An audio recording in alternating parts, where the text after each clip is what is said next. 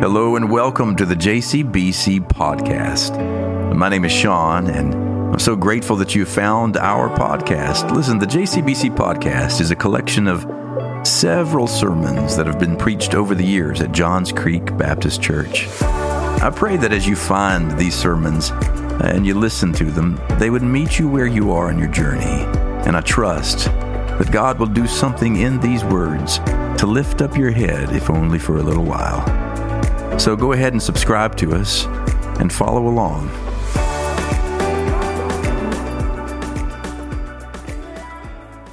Now, if you'll turn with me uh, in your Bibles to, Ma- to Mark 16, hear these remarkable words of the resurrection of Jesus. When the Sabbath was over, Mary Magdalene and Mary, the mother of James, and Salome brought spices or bought spices so that they might go and anoint him. And very early on the first day of the week, when the sun had risen, they went to the tomb.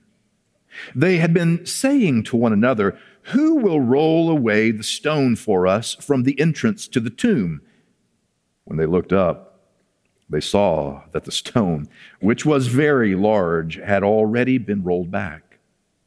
As they entered the tomb, they saw a young man dressed in a white robe sitting on the right side, and they were alarmed. But he said to them, Do not be alarmed. You are looking for Jesus of Nazareth, who was crucified. He has been raised.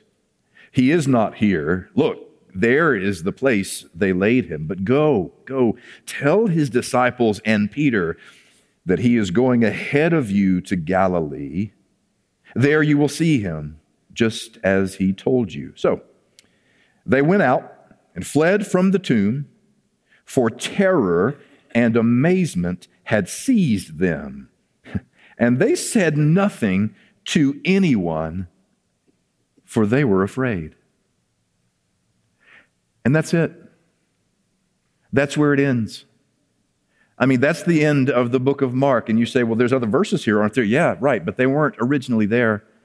We believe that the earliest and most reliable copies of the Gospel of Mark that we have end in verse 8. They end with, and they fled from the tomb, and they were seized by terror, and, and amazement had seized them, and they said nothing to anyone, for they were afraid. Will you sit with me for just a moment in that mystery, that strangeness, that awkward ending? This is the resurrection of our Lord, and they end the story with they they were seized by terror and amazement and they ran away and they didn't tell anybody anything. Are you kidding me? See, we believe that Mark is the oldest and the original gospel. The others, Matthew, and Luke at least, borrowed from the content of Mark to create the structure for their gospels. And then they took some liberty and, and told more flowery stories. They embellished it and used better language and doctored it up and made it sound really, really good and full, like a gospel ought to sound. I mean, think about this in Matthew's gospel. I mean, at the resurrection in Matthew's version of the gospel, well, the disciples, two women, bow down at his feet. They run into him. They worship him. And, and there's this commissioning at the end go into all the world, make disciples. It's going to be great. I'll be with you. I mean, it sounded a lot better than that, but that's Matthew. Well, in, in Luke's gospel, there's a commission as well. But Luke even takes it a step higher, and he has Jesus ascending into heaven. Now, that's how you end a resurrection, right? But John's gospel has like all these personal physical encounters with these multiple disciples where Jesus is seen again and again and again. Mark doesn't even have Jesus at his own resurrection. I mean, if it ends at verse 8, like the oldest, most reliable copies ended, we believe, then the story of the resurrection of Jesus ends without Jesus there. Now, this is why the great professor of preaching, Fred Craddock said, Is this any kind of way to run a resurrection? Well, no. Well, what's going on here? See, there's, a, there's an interesting thing happening at the end of this book. We believe that later some scribes may have added these details to finish it out because now they can't really compete with Matthew and Luke and certainly not John. And so we added things like, you know, handling snakes and drinking poison and speaking in tongues, all those fun things that we do every Sunday, right? Nah. But I'm okay with that. I'm okay with the gospel ending seemingly incomplete. Let me tell you why. There is a phrase that we just read in the last verse of that gospel. The phrase sounded like this Terror and amazement had seized them. Terror and amazement had seized them. You know, if we were to actually take a look into what the Greek words for terror and amazement are, this is what we would find. The word for terror is tromos. This is where we get trembling, quaking fear, and where we get the word trauma. Hmm. That resurrection has something to do with knowing trauma. And, and if we translated the word for uh, amazement from the Greek, the Greek word for amazement is ecstasis, which means bewilderment, confusion, trance like ecstasy is where we get the word ecstasy. Resurrection is found somewhere between trauma and ecstasy. And that is so good to my ears today for us to hear because I can promise you this. There is someone who is gathered here in this house today, I promise you, who finds themselves somewhere between trauma and a bewildering trance like ecstasy. And you've gone through a thing, and that thing so shaped you that you came to church on a Sunday morning, Easter Sunday morning, at that, hoping to find something new, hoping to find something of a start over, a new beginning, a, a resurrection. But you have convinced yourself that it's not possible because all that you have experienced these last months or years is based in this trauma that has left you bewildered. And you, and you think that you were miles away from this inner aliveness that we're all t- talking and singing about today. But I'm here to tell you this morning that if you find yourself somewhere between trauma that has marked you and marred you and wounded you, injured you beyond your own repair, if you find yourself somewhere between that and a bewildering kind of ecstasy, you are closer to the resurrection than you think. The one thing they knew was that he was dead. They saw his last breath leave his body. They watched him as he was arrested and he was ushered from court to court. They saw him accused and abused. They saw him beaten beyond recognition, and then they pinned him to this cross. In the words of an old song, they, they hung him high and they stretched him wide, and he hung his head, and there he died. And if they knew nothing else, they knew that he was dead. They, they pried his, his hands and feet away from the wood and lowered his body, wrapped it light and dead in a cloth. And then two disciples who had been incognito the whole time stepped forward Joseph of Arimathea Nicodemus, who came to Jesus, but only under the cover of darkness, because both men were members of the Sanhedrin. They were part of the system that sent him to his execution, but they were, as the Gospels describe, secret shh, disciples. But when they saw him dying and dead on the cross, they stepped forward. It was their day to come out. We are one of them. Give the body to me. And Joseph takes the body and says, I will bury him in my tomb. And in a borrowed tomb, they hurriedly buried the dead body of our Lord. They knew on Friday that he was, he was gone. And they had to do it in a hurry because Sabbath was coming. Sundown was coming, and at sundown you could do no work like this lest they be found guilty and suffer the same consequence. So they hurriedly put him in a borrowed tomb. They couldn't anoint the body, they'd have to wait until Sabbath was over. That's a long Saturday. You know, sometimes I think that we overlook the magnitude and the gravity and the the despair of Saturday. We talk about Friday and all the stuff that happened on Friday, and we certainly talk about Sunday, but there is something that happens on Saturday.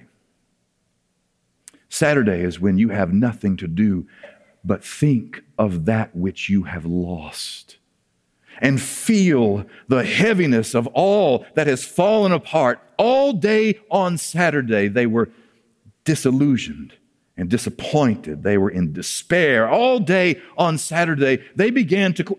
Judas had already taken his life because he couldn't even live with the memory of what he had done. Peter had already denied him. The, the disciples had scattered, and many of them were beginning to wonder was, did we miss this? Did we get this wrong? Was he really worth it? See, Saturday is not just a 24 hour period, Saturday is a season in your life. There are Saturday seasons, and you know what I'm talking about if you've ever been through a thing. Because the thing happens on a Friday, and you know the thing, and you know what it's like for the decision to be made, but for the papers to not yet be signed. You, you know what it's like to have already retired, but you don't quite feel the freedom everyone said would, would be yours.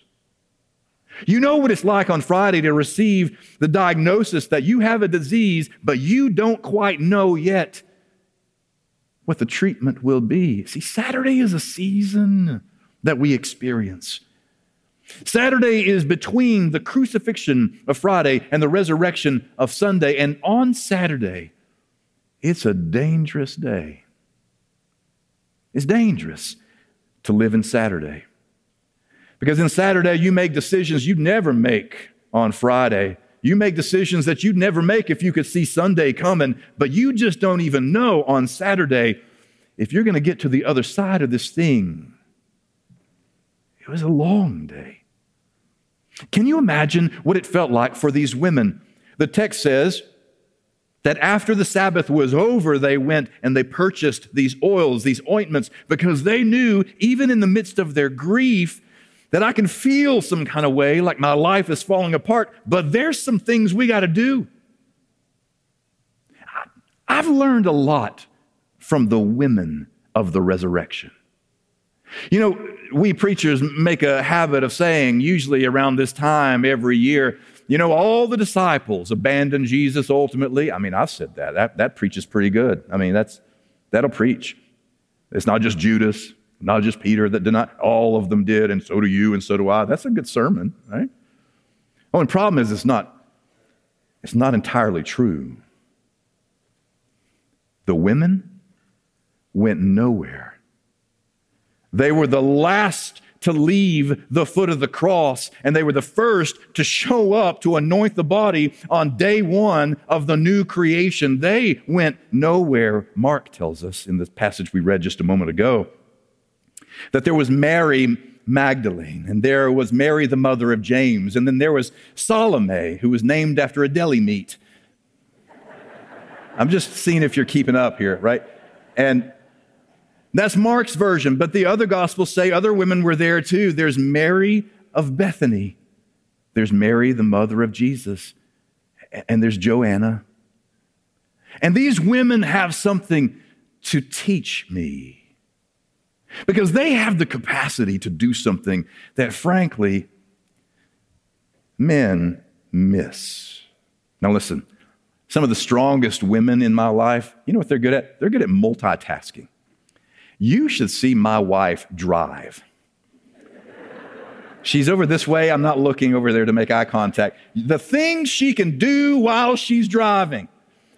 I mean, sometimes I'll come home from work and it's at night, and then she's worked all day and she's making a dinner and she's folding laundry, she's watching a little house on the prairie, and she's doing taxes all at the same time. She's like, What you want to do? I'm like, What can't we do? You're doing everything. Women, listen, I don't want to generalize, but the women of the resurrection, they have something to teach us. You know why? Because they show us how to hold in their heart two seemingly opposed things at one time. They understood what it meant to feel anguish and yet still be attentive. They show us what it's like to feel brokenhearted and still remain bold. They know what it's like to be crushed and still capable. They know how to feel disillusionment and disappointment and yet still be determined. They know what it's like to be exhausted and enduring. Now, if you don't stop me, I'm just going to do the whole alphabet. They know how to be fear filled and faithful. They know how to grieve and yet go. They were the last to leave the cross and the first to arrive at the tomb, and they have something to teach us because it's important today that somebody here know this because you have been through Saturday for a long time. And if you're in Saturday long enough, you begin to believe that because I am so broken and because I feel as if I'm unraveling from the inside, you begin to believe that you don't have the faith to move forward. And these women say, Yes, you do. Because faith is not about something that you create from the inside, it's about something you access that He already put there. Mary Magdalene, come on. Mary Magdalene, when Jesus met her, she had seven demons. He delivered her from her own demonic, haunting life. And she was tormented by the demonic in her life, and He delivered her. And she's like, you know what? Rome can't do anything to me that I haven't already done to myself for years. So you go ahead and kill me. I'm not going anywhere. I'm staying put. M- Mary of Bethany, Martha's sister, saw Jesus raise her brother from the grave, from the clutch of death itself. And, and she says, You know, I will sit at his feet and listen to anything he has to say when he can speak into death, and death dies. So he sits, she sits at his feet and, and she anoints his feet and she bows in Matthew's gospel to his feet upon the resurrection. And, and she's going to follow those feet wherever those feet go, whether those feet are alive and quickened or those feet are nail pierced and filled with rigor mortis setting in. I'm not going anywhere. And then there's, there is Salome who is the mother of the sons of Zebedee, which is unfortunate that we know them as the sons of Zebedee because they're also the sons of Salome. Can I just tell you, as a parent, there is no way to show more love to me in any better way than to love my children.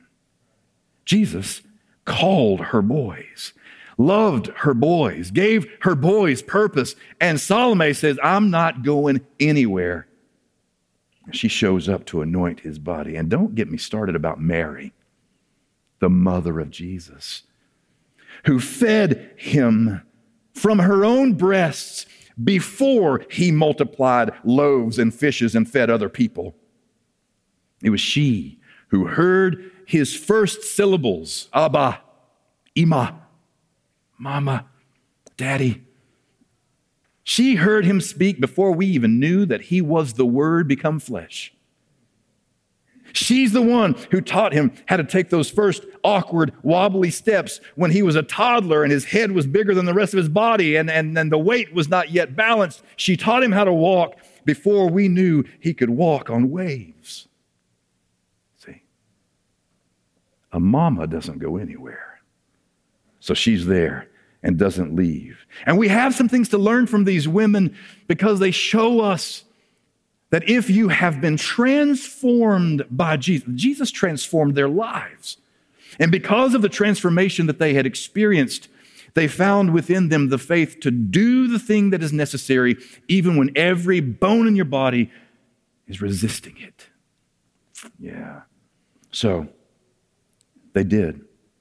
We're told that when the Sabbath was over, they walked to the tomb, and there they go. They pick up the things that they need. They've got the ointment, the frankincense, the myrrh, these spice girls on, on their way to the tomb. That was supposed to be funny. I'll try that again. They are carrying the, the frankincense and the myrrh. This is your cue, these spice girls. Thank you. Thank you. And they, they on their way, they say, I know what I'm supposed to do with this. I know I have a job and I know how to do this thing and I know where to go and, and how to go about it. But then they begin asking themselves a question. They keep saying, Who's going to move the stone?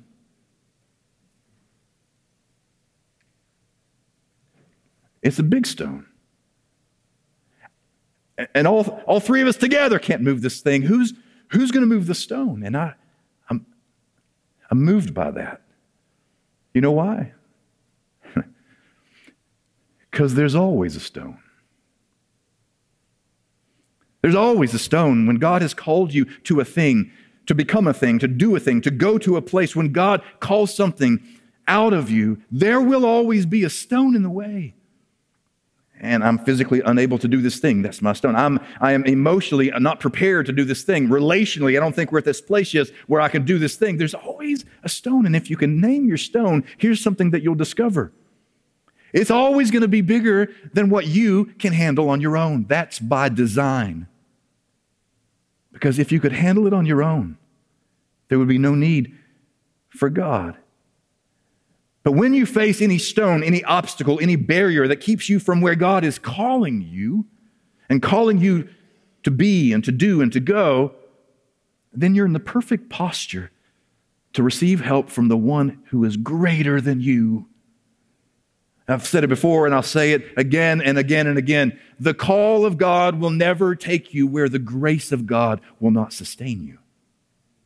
The call of God will never take you where the grace of God will not sustain you. So they get there, and to their surprise, they see that the stone has been rolled away. And this is what I love about this part of the story. It's told in the other Gospels too. Here, the stone is rolled away. There's a young man sitting over to the side talking to them. But in Luke's Gospel, it gets really cool. In Luke's Gospel, the stone is rolled away, and we're told that there was an angel sitting on the stone, which I find very fascinating. The angel sitting on the stone. It's interesting the themes that emerge in the gospel. He's sitting on the very thing that they were afraid they couldn't handle. That's always the case, isn't it? That Jesus is always presenting himself as the one who has command over the very thing we are most intimidated by.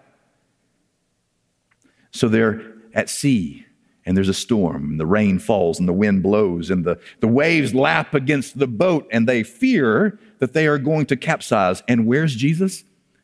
Napping below deck. God has the capacity to not be rattled by the things that rattle us. Another storm comes up, and one day they, they fear they're about to capsize. They look out and think it's a ghost, but it's Jesus walking on the waves. He's the one who walks on top of the things that we fear will consume us.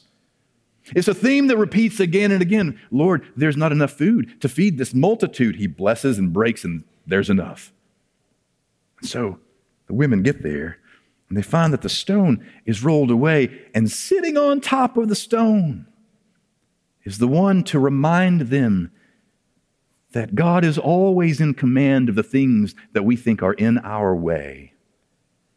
And interestingly, in Jewish tradition and rabbinic culture, you would sit down to teach. It's a seat of authority, it's a seat of, I have some instructions for you, and you want to listen. And so in Luke's gospel, the women show up, and he's sitting on the stone, and he says to them, Why do you seek the living among the dead?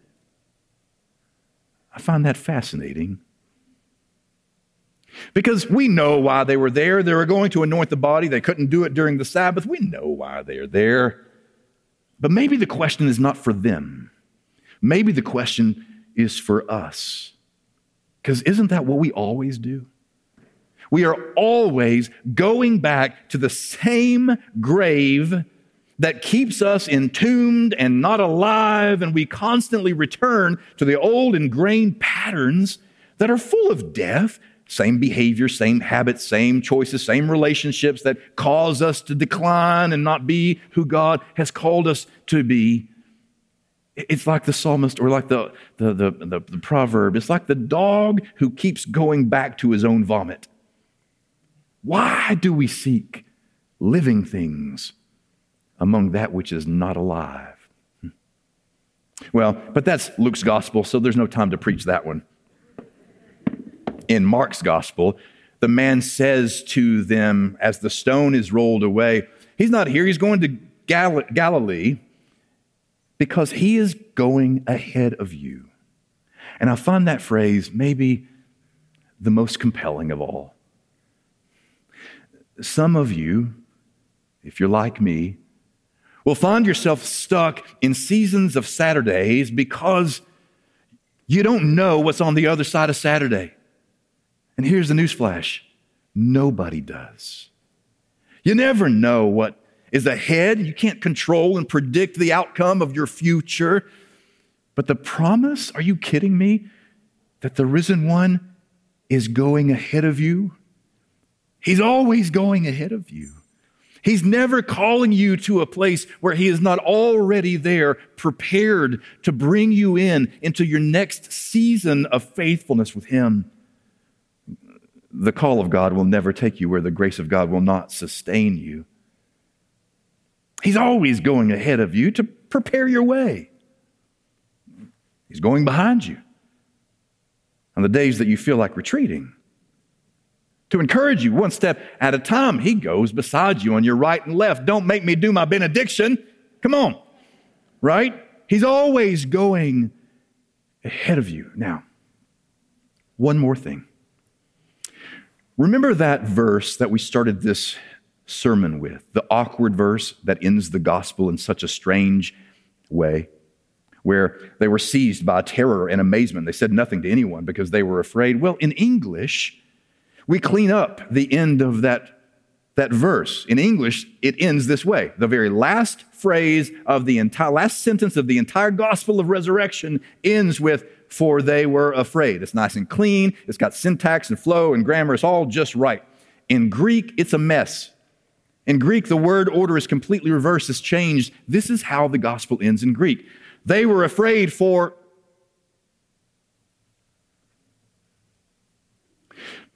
They were afraid for, it's an incomplete sentence. Terror and amazement had seized them. They were afraid for, the Gospel of Mark ends with a sentence fragment. And I think it's beautiful. Now, some have said, well, maybe it's because the way they carried the scrolls in such a way that the edges at the end of the story might get tattered and torn. Maybe it's lost along the way. Maybe maybe. Or because the Word of God is sharper than a two edged sword, because the mystery of the Word of God can do with us and around us and, and to us things that we can't predict or control. Maybe Mark intended it. What if Mark intended to end the gospel of the resurrection of Jesus with an incomplete sentence so that your life finishes it? They were afraid for what? For the same thing you're afraid for. They were afraid for not knowing what tomorrow will hold. They're afraid for not being able to predict or control the outcome of how this whole story plays out. They were afraid for the same things that you're afraid for, afraid for the possibility that I have been seeking the living among the dead the whole time. Yeah. And they ran and told no one. That's not really true. Can't be. I mean, they had to tell somebody. And that somebody told somebody. And then those somebodies told a bunch of other somebodies who eventually told somebody who told me to tell you. that you don't have to be afraid anymore. Go ahead and let terror and amazement seize you. Go ahead and be found somewhere between trauma and ecstasy. Go ahead. You know why? He's gone ahead of you. He is ready for you. He is not here, He is risen. He is risen. He is risen. Thanks be to God.